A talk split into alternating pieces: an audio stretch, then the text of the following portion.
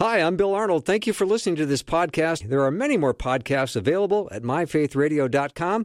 Your support makes this possible. Thank you. Hi, this is Bill. I thought this interview was so good, I wanted you to hear it again. So enjoy.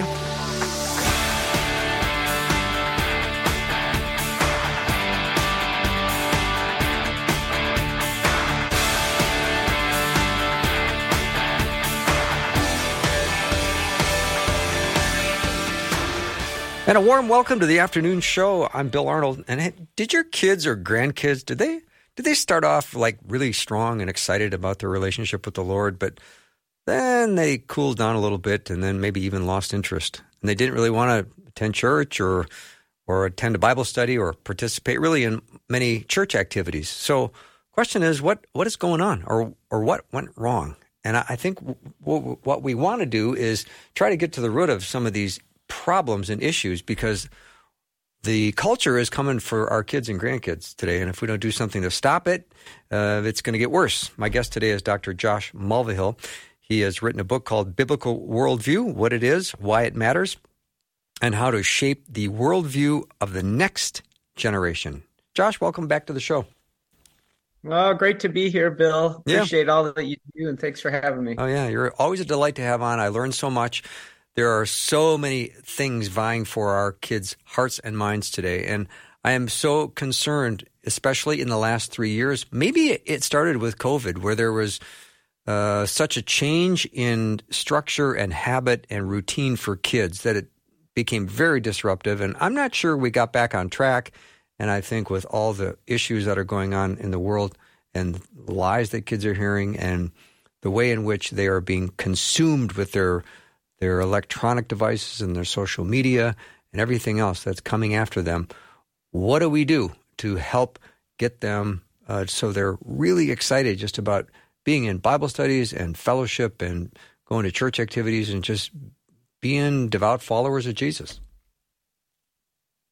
Well, let me solve all the problems in uh, next 30 seconds. No, I just All right, I'll be really quiet uh, then.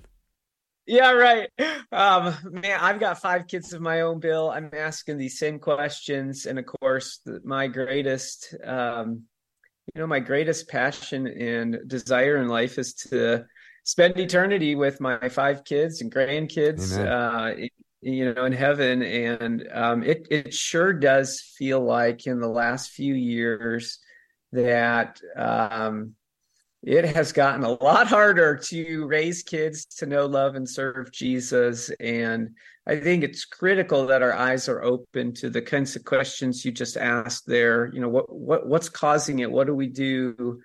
Um, and you know, of course, our culture is just moving away from belief in God, mm-hmm. from uh, belief in the Bible, and of course, with that, uh, you're getting. You know, we feel everything that's. It just it feels like everything's um, kind of pushing the wrong direction. And um, you know, I think with a simple answer for us as parents um, and for and, and grandparents is um, we really want to be uh, managing the influences, and this is kind of how I think with my kids of what are the primary influences in a child's life and uh, can I strategically, intentionally, um, you know, leverage those to help a child know, love, and serve Jesus? And um, and I, I, a different way of asking that simply is, um, you know, what is God's design in the Bible, and, and, and are we living according to that for the discipleship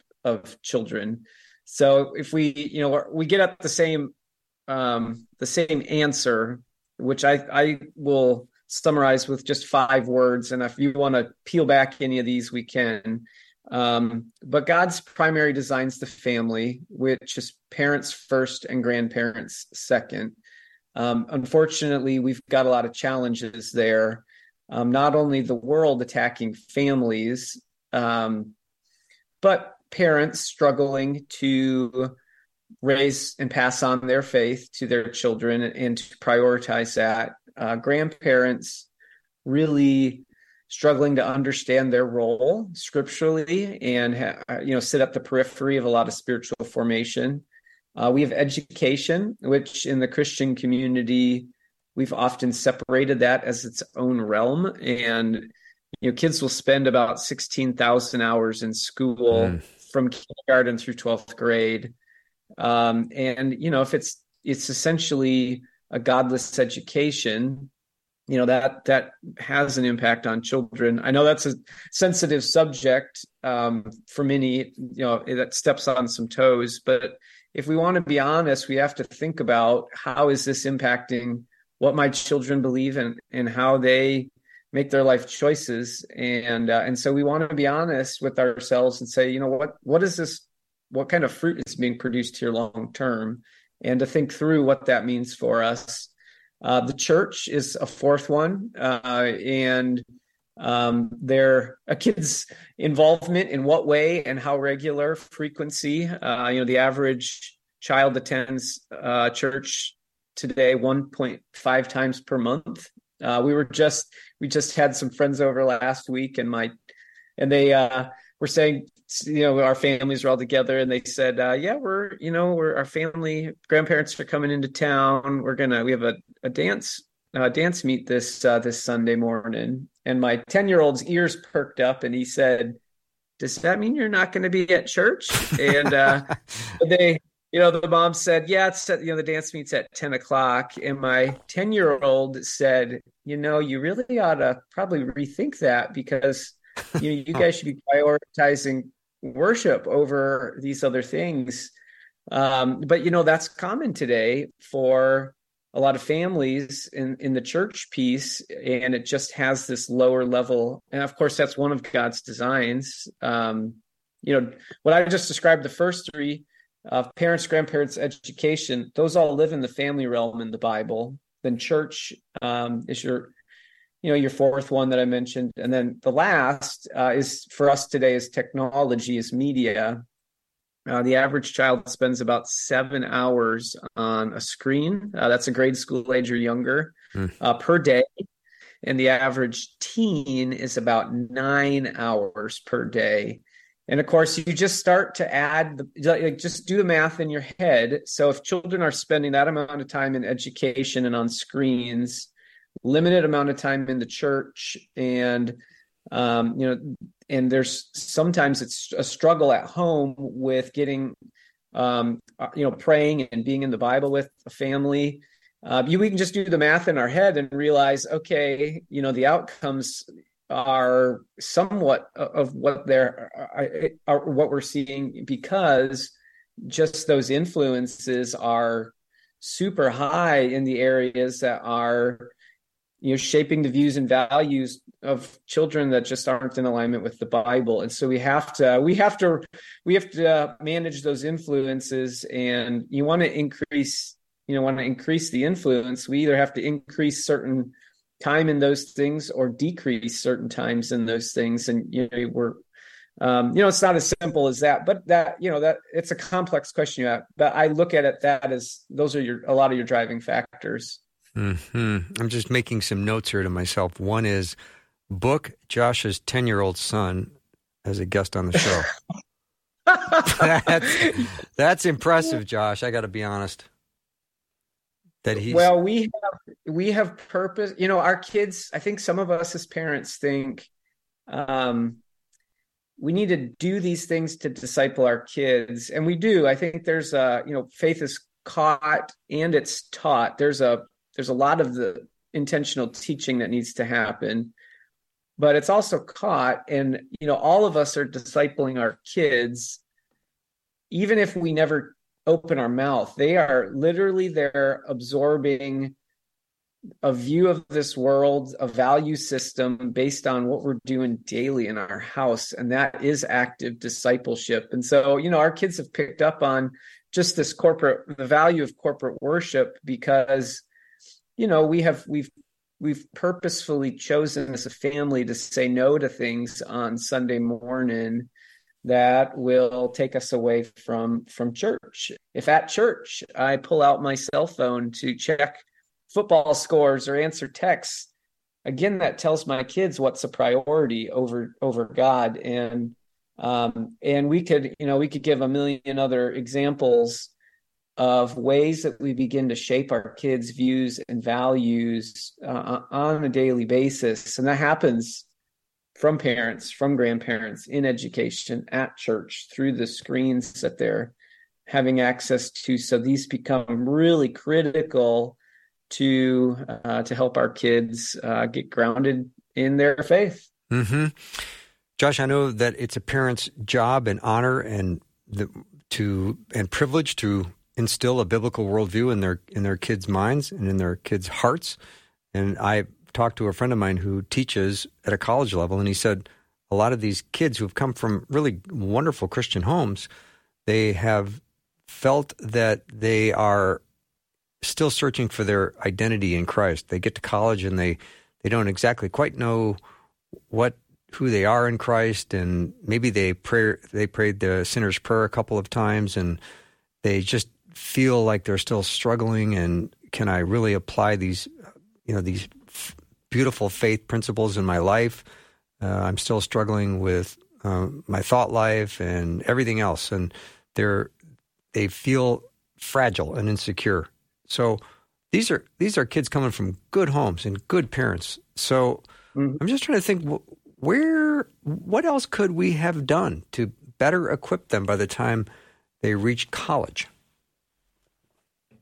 Well, I love the doctrine of the sufficiency of Scripture, uh, meaning that what God has called us to in life, He gives us that in the Bible to, you know, He gives us everything we need in the Bible to accomplish that. So for parents and grandparents, um, you know, what the task he's given us to raise our kids, our grandkids is a, it's a big one, but um, but he's given us what we need in the Bible to do that. And so, you know, if we if we make the Bible the center, the saturation point of our family, we let God's words become our words. We're living in the Bible. Um, to, you know, it doesn't have to be um, um, let me even if it's three times a week, ten times a day, um, and we do that year in and year out. Um, just once, just just for one year, that's twenty six hours we get our kids in in the Bible, and and that uh, uh,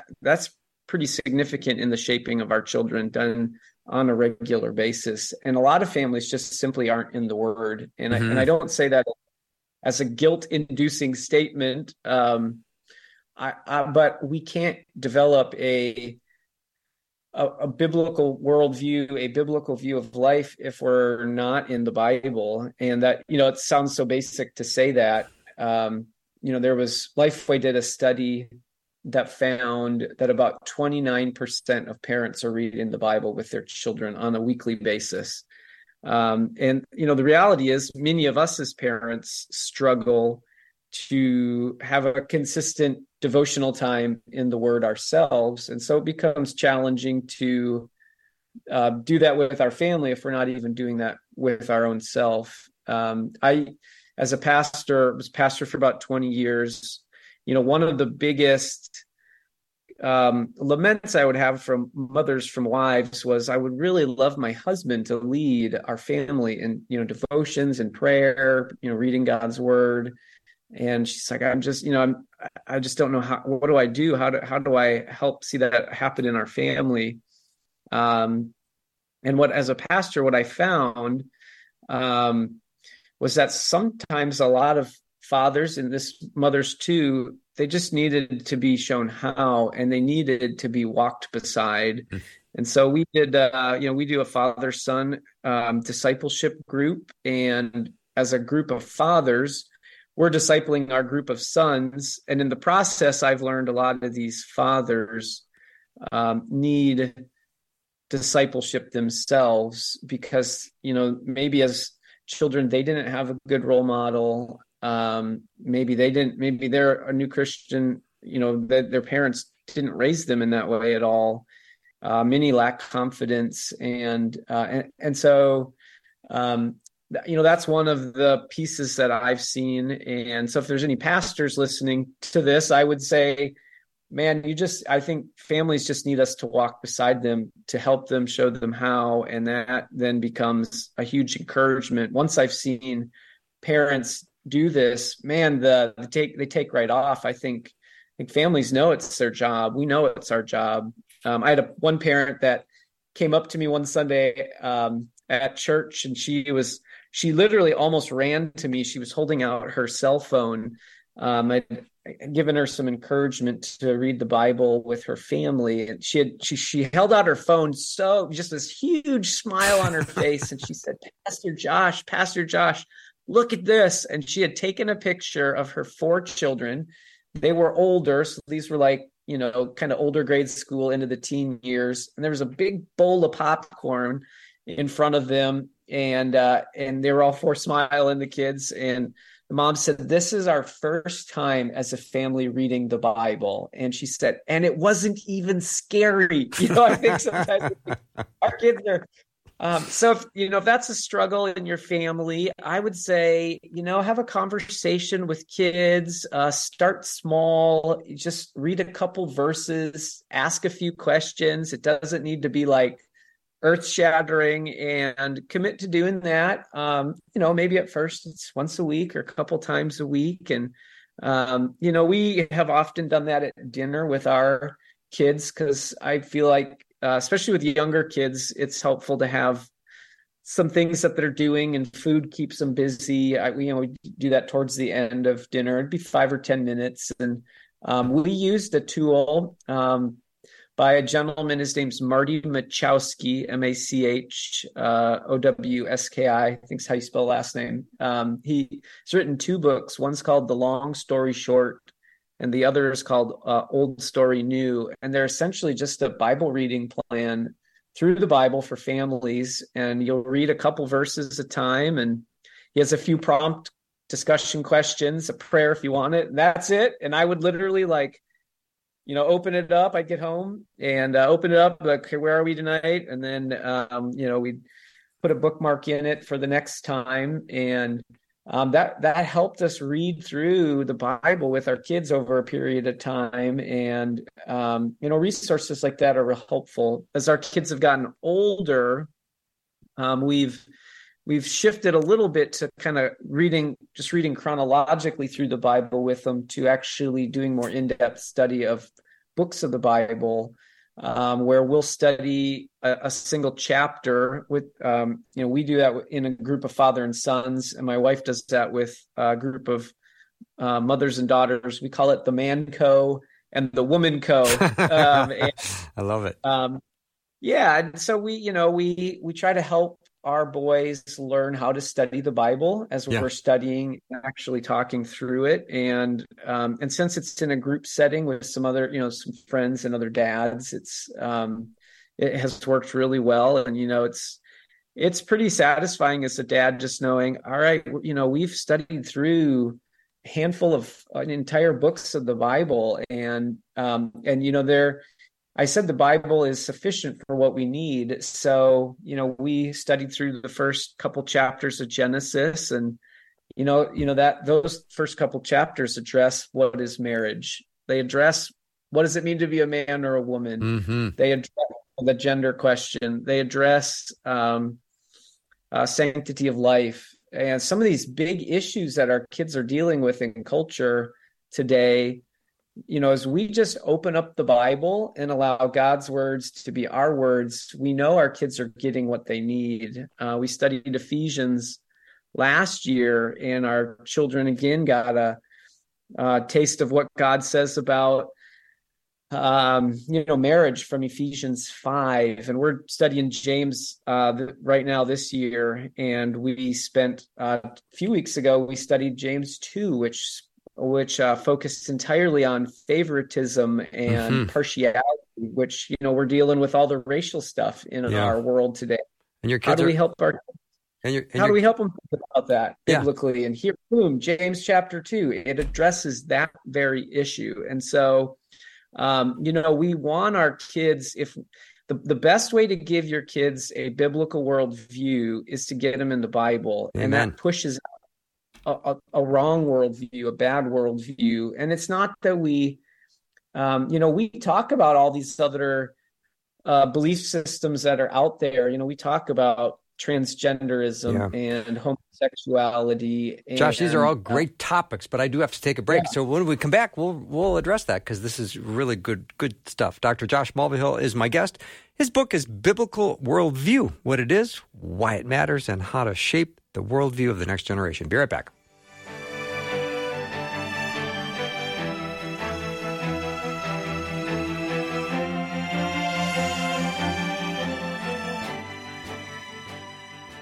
Hi, this is Bill. I thought this interview was so good, I wanted you to hear it again. So enjoy. Josh Mulvihill is my guest. His book is Biblical Worldview. He loves to shape the worldview of the next generation, and I'm so glad he does because he thinks so clearly and writes so beautifully.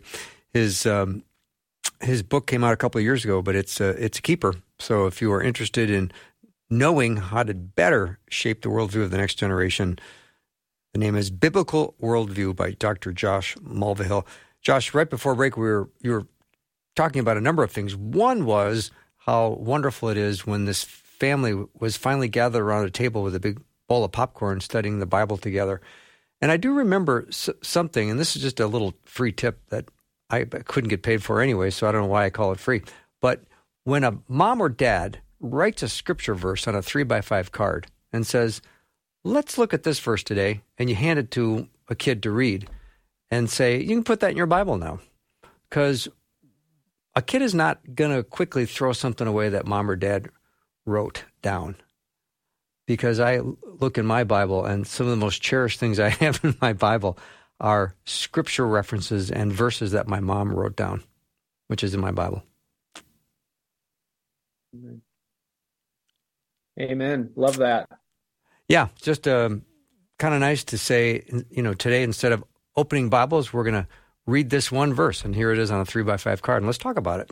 And that way, it's just kind of an easy entrance into getting going on a passage, and and all the kids can focus on one verse. Sometimes it's good to do that, and other times it's uh, good to just spend more time, of course. But it's great to get engaged in Bible study. So Let's go back to uh, the the woman co and the man co study. I thought that was fantastic, and you were talking about getting into some issues uh, that would prop up in in the books like Genesis and Ephesians and all that, and and so you're able to train and equip them in ways just by reading the Bible, which is perfect.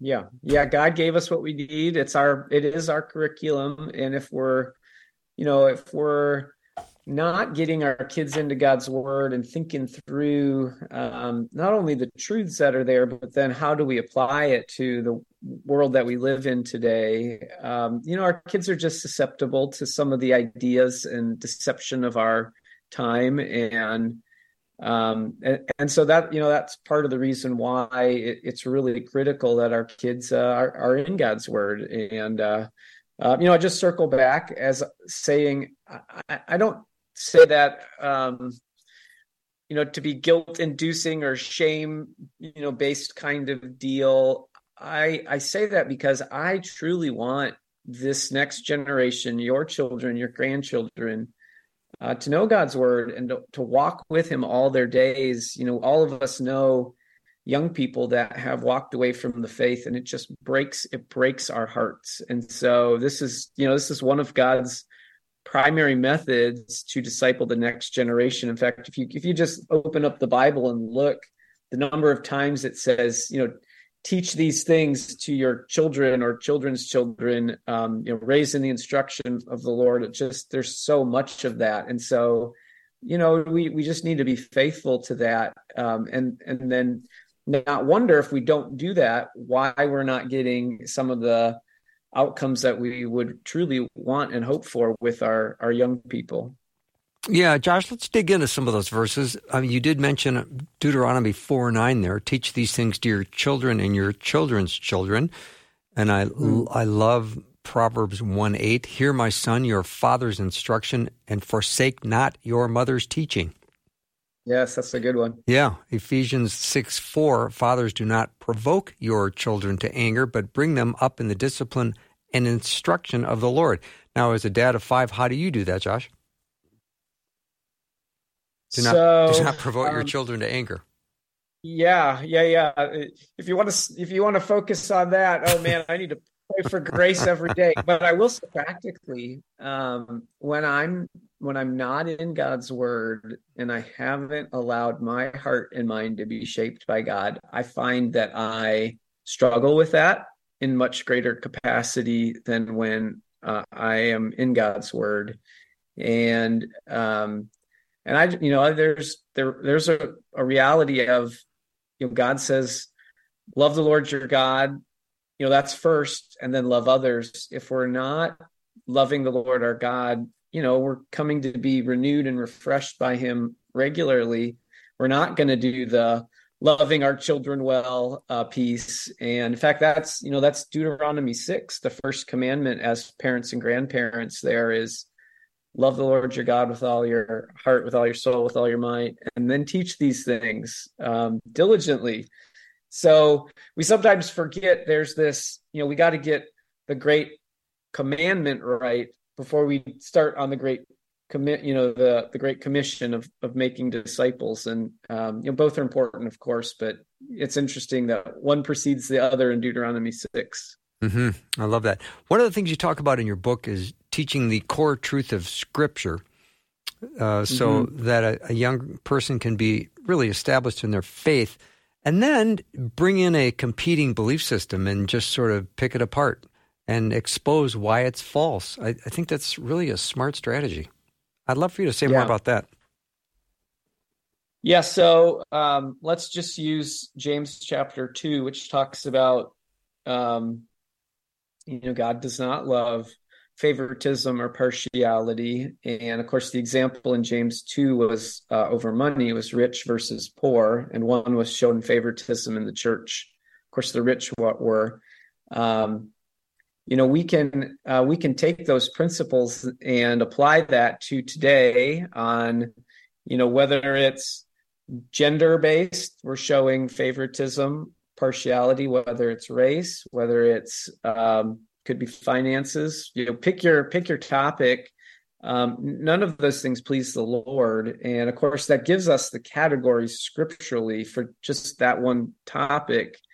Um, and so it's pretty easy then we teach those principles and then we can go to our culture and say okay how how how's our how's our culture speaking about this? And today our culture is speaking about that with uh, ideas like critical race theory, like social justice, uh, equity, diver- DEI, diversity, equity, inclusion, um, and we can then kind of put those on a high level in front of our kids and say, all right, well, you know, how how do we think about these kinds of ideas in light of what we're seeing here in the Bible? And um, and of course, we want our kids to be, you know, they shouldn't. My view, I know I've got it. My oldest is uh, heading off for college this next fall. So we've got a senior in high school. Our kids should not be surprised by anything in our culture today. They should hear it all from, you know, my goal is to be the first and the loudest voice in our kids' lives. And so, um, you know, if it's being talked about in our society, you know, it's going to make it to our kids. So, you know, I'll just mention a few of those kind of big cultural topics and then uh, you can think about where does the bible speak about this and let's kind of teach the biblical truth and then talk about it. Uh, so some of the big cultural issues we have to have conversations with our kids about are um, transgenderism homosexuality all the racial stuff social justice equity um, climate uh, all the environmentalism climate stuff uh, that's happening um, those are some of the biggies. Uh, sure. Uh, you know, right now, the wars that are happening in multiple places, Israel, Ukraine. Um, you know, those are just good, good, good things, good opportunities, and the Bible speaks on all of those. And so, you know, um, and for many of us, there's a learning curve there to go. Man, I don't even, I don't even know if I could do that well. Um, and I and I'll say this: you can uh, and I'll give you a quick crash course on a few of them just okay. so you can do this well. Um, marriage, it's Genesis 2. It tells us that uh, Genesis 2.24, marriage is one man, one woman for life. Uh, so you could teach that to a five-year-old and a 15-year-old.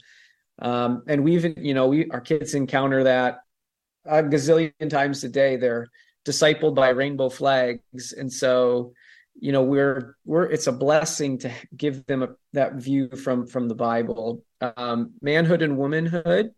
Um, of course we get this from genesis as well that um, adam was created to work it and keep it. That's uh, protect and provide. And um, and then uh, eve was um, was created as a helpmate um, to follow. And um, and so we can get a perspective there on what it means to be a man and a woman uh, right out of the gate from Genesis. Uh, I mentioned some of the favoritism from James chapter two. Um, and so just, you know, go, going down those kinds of paths uh, help us to kind of hyper focus on some of those critical issues that become uh, real helpful. Um, and I will say uh, there's you know there's some really good resources out there that I uh, I would recommend um, on creation and evolution. There's answers in Genesis that I found real helpful as a dad. Um, on um, on social justice, uh, I appreciate the book by Scott David Allen, um, "Why Social Justice Is Not Biblical Justice." Uh, real, real helpful book. Um, so if you're kind of trying to think through that topic, uh, I think I found that valuable. Uh, and with if you've got older kids, I will purchase resources like that, mm-hmm. and I'll put them in their hands, and we'll um, you know, I think ninth grade and up can easily handle those kinds of, you know, like a, a book like Scott David Allen's. Yeah. Good birthday present, good Christmas present coming up here. Yeah, nice. And we got a break coming up too. So there's all kinds of things coming up. Let me take a little break. Dr. Josh Mulvihill is my guest. Biblical Worldview is the name of his book. What it is, why it matters, and how to shape the worldview of the next generation. We'll be right back with Josh in just a minute.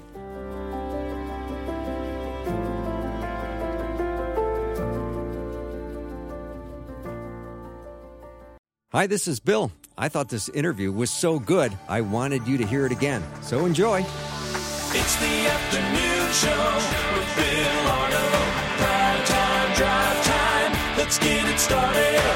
Jump in your car. Yeah. What's for dinner? Hey. It's the afternoon show with Bill Arnold. I'm back with Dr. Josh Mulvihill. He's my guest today. His book is Biblical Worldview, but it's not his only book. You need to check him out. He's got bunch of books that he's written. What's uh what's the book count right now, Josh? How many? Uh, about ten. Man, about ten. Yeah, I like that. this book is uh, is great. It does help uh, shape a biblical worldview for this next generation, which are up against a lot. There's the enemy's coming for them faster than I've ever seen. So if your ten year old comes home and we're talking about, I love the fact that you said I want to be the the first and the loudest voice as a parent to my kids on every topic, which I think is mm-hmm. really, really good. And so your 10 year old comes to you and says, Gee, dad, this boy in my class now says that he's a girl. What would you say? Uh, I think that's a great opportunity to either open up the Bible together if that's never happened, or just to simply uh, share what God's word says. And, you know, we want our kids to know that, um, you know, the, the truth on this matter just isn't our opinion that it, you know, we're, we get that from the Bible. And so how you get there, you know, whether you crack that, uh, or you just simply state it, um, and, and they know that it's coming from God's word.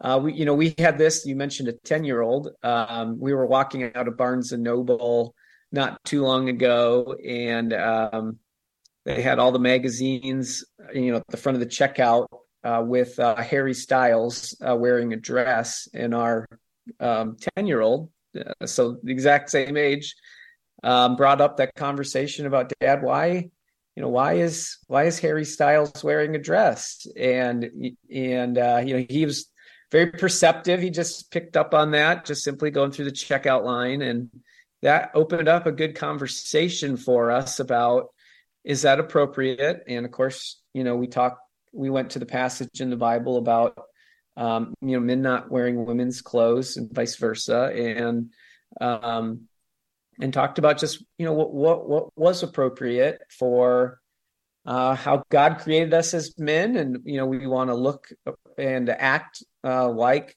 um, men in, a way that's honoring to the Lord, and uh, talked about some of the differences, and um, you know just from a basic biology, you know God's given a X chromosome and a Y chromosome, and just from a basic biology, we can go we can go there. You know we can we can push back against what is reality. Uh, but when we do that from a from a practical standpoint, when we don't align our life with God's word, it just results in chaos and mm-hmm. problems. Mm-hmm. And so we can talk to our 10 year old about, you know, these individuals, some of them may be people we know, um, they may be friends or family members. Um, we need to make sure that we don't allow our our love for them, our you know, our care for them to become the authority because it is for a lot of people. It be our experience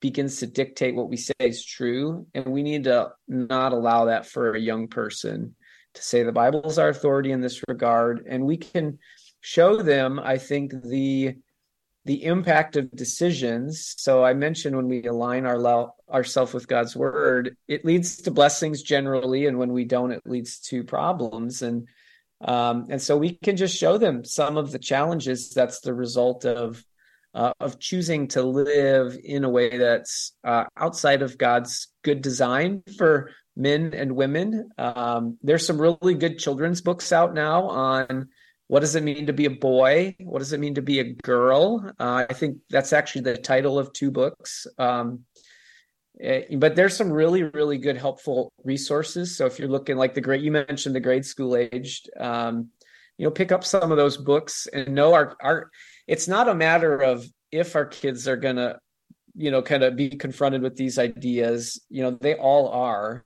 Uh, we were watching the Olympics. Uh, you know, when was that on the last time? A year or two ago, mm-hmm. and the announcers was transgender, Johnny Weir, and uh, you know, our, the, the time they re- our kids were even younger, and they asked questions. I mean, it's literally it's inevitable today in, in the culture we live in, and so, you know, that first and loudest voice, just preempt that. Um, it doesn't need to be a crazy deal.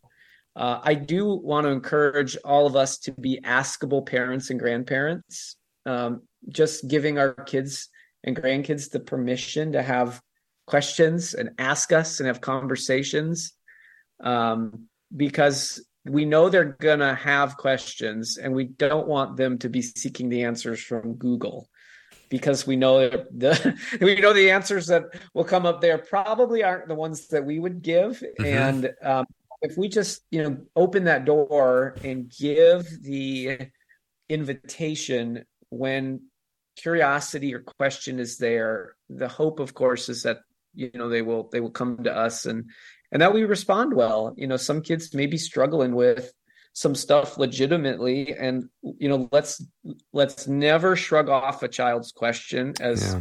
as silly or inappropriate or dumb. Let's let's handle them with as they, they could be weighty deals that they're that they're dealing with. So you know we can't make fun of them. We need to spend the time and answer their questions legitimately. Um, with accuracy of course with with biblical accuracy and and if we don't know the answer then we could we could be honest and say hey let's let's find the answer to this together and um and i you know i think a child respects that and um and we help kids understand what god says Mm-hmm. Josh, we're to take a break in about a minute, but I do want to ask this question. Let's say somebody stops you in the hall at church and says, Hey, Josh, I- I'm kind of afraid to talk to my kids about difficult topics. What would you say?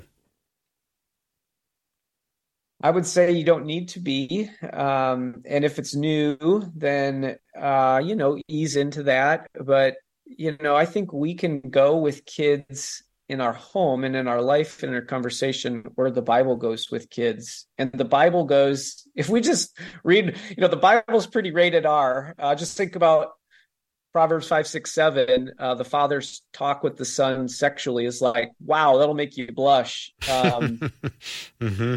You know, we do them a disservice not to have those conversations because the reality is other people are evil. Evil knows no age. And Right. so if we're Oh, having a conversation, others are. Yeah.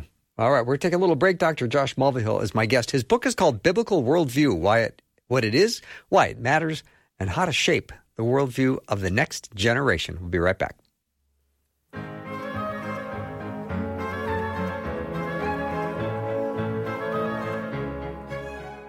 Hi, this is Bill. I thought this interview was so good, I wanted you to hear it again. So enjoy. You've been listening today to Dr. Josh Mulvihill. He's the executive director of the Church and Family Ministry of Renew One Nation. He served as the pastor for over 20 years. He has a PhD in family ministry and serves on the board of Awana. So you know he loves kids. So, Josh, I have a question. When you've got uh, your kids who maybe have drifted away a little bit from their faith and aren't taking their kids to church and getting involved in activities, and the grandparents are thinking, well, I want to teach them about Jesus and I want to uh, start doing the things that I'm not seeing my kids do.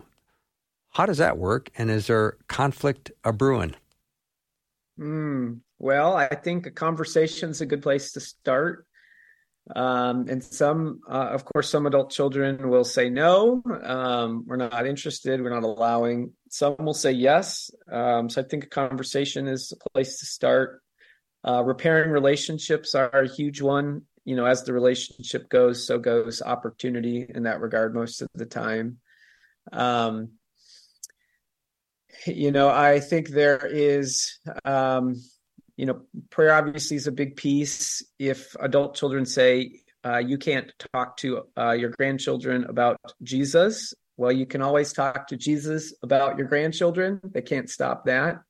And uh, would encourage that, of course. Um, you know, there are a lot of different ways in which that can happen. I- I think sometimes, you know, we think it needs to be we open the bible we you know have this big conversation about um, i think there's a lot of opportunities to teach god's truth um, where it's not uh, you know it's not overtly um, reading scripture. So god has a lot to say about money and work and relationships. And you pick the subject you know we can still kind of communicate those biblical principles just as we're doing life with grandchildren, even if uh, we're not given some of the other freedoms we would like. Um, a good question to ask for grandparents to ask, um, and it could be for adult children to ask grandparents, is simply how can we help or how can you help um, for children, adult children to grandparents? Um,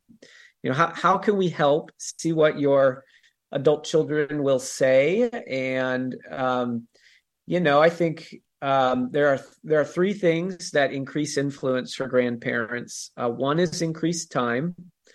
Uh, you increase the time you inc- increase the influence. Two is decreased distance. So some grandparents have the freedom to live wherever they want and it makes sense for some to move geographically closer to some uh, some grandchildren. And uh, uh, and three is the relationship piece. Uh, you know, oftentimes the relationship with the daughter-in-law uh, dictates a lot, um, or the daughter, daughter, daughter-in-law, and uh, so that you know those are all things that can be done. Um, but I, you know, I would say, um, you know, don't uh, don't break off a relationship, even if it may be a extremely hurtful.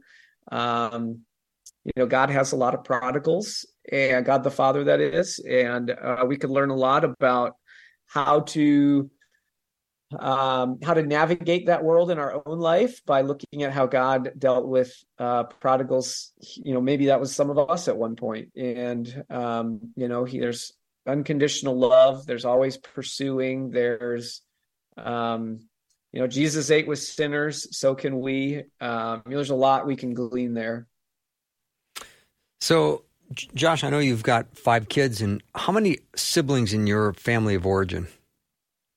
I'm the oldest of four. Okay. Now, of your you and your three siblings, have you all followed Jesus? Yes, we have. Okay. That's pretty pretty awesome. Now, are you all engaged in ministry related activity? Yes, we are. So I, I, I pastor and um, now serve with RenewaNation full time. Uh, my brother Jake is the head of school at Legacy Christian Academy Mm-hmm. uh, here here in the Twin Cities, and my brother Jared is on staff with Training Leaders International. So he um, uh, helps train theologically train pastors in uh, uh, internationally. Writes curriculum for pastors they, that have not gone through seminary. Uh, there's kind of a theological famine, so he helps train pastors across the, world. He lives here in the cities. Um, and then my sister taught at Heritage Christian Academy for about 10 years Hmm. until she had, she was, until she was fruitful and multiplied and had many children. All right. So my question, my question for all of this is, what did Josh's parents do that instilled in their children these kinds of values and this kind of devotion to follow Jesus? Because there's going to be some people listening to today going, "Huh, my family didn't turn out that well, and and I worked awfully hard to train and equip them in the Lord." Yeah. You know, um, my parents had a saying in our home that that we were living in light of eternity and that our primary focus was Christ, you know, and it and and it was. I mean, that wasn't just a catchphrase. That literally impacted our daily choices, how we, you know, the priorities we had. And um, for my parents, Christ was life. You know, service wasn't something we did as a family serving the Lord. It was it was our lifestyle. And so we, you know, I said uh, earlier in the program, it's the mundane things. It's literally like we see we saw our parents just live this out Mhm. and we see you know, I think kids gravitate towards what their parents are passionate about and our parents were passionate about Christ. I mean, there was no doubt about that.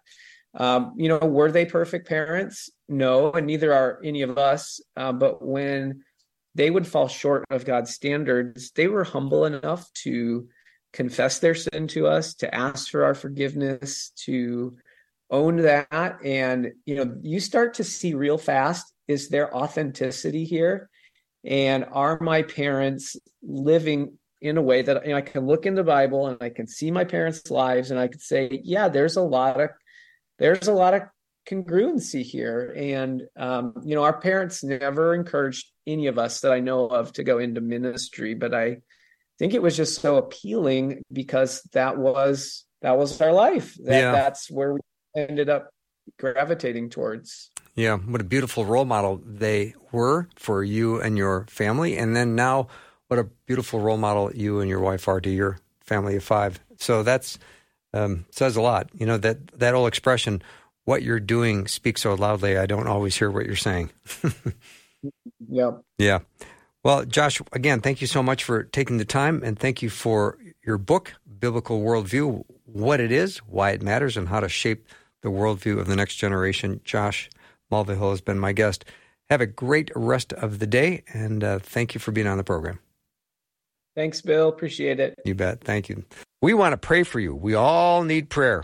We would love to pray for you. The Faith Radio team is serious about prayer, and we pray for specific listener requests every week.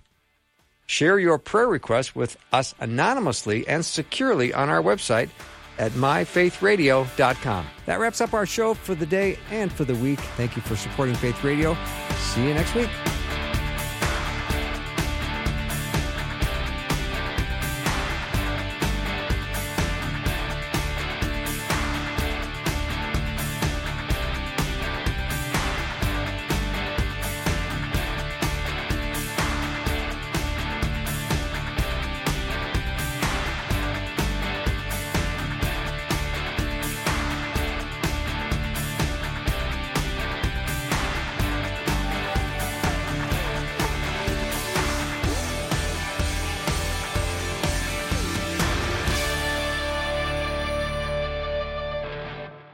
Thanks for listening. Programming like this is made available through your support.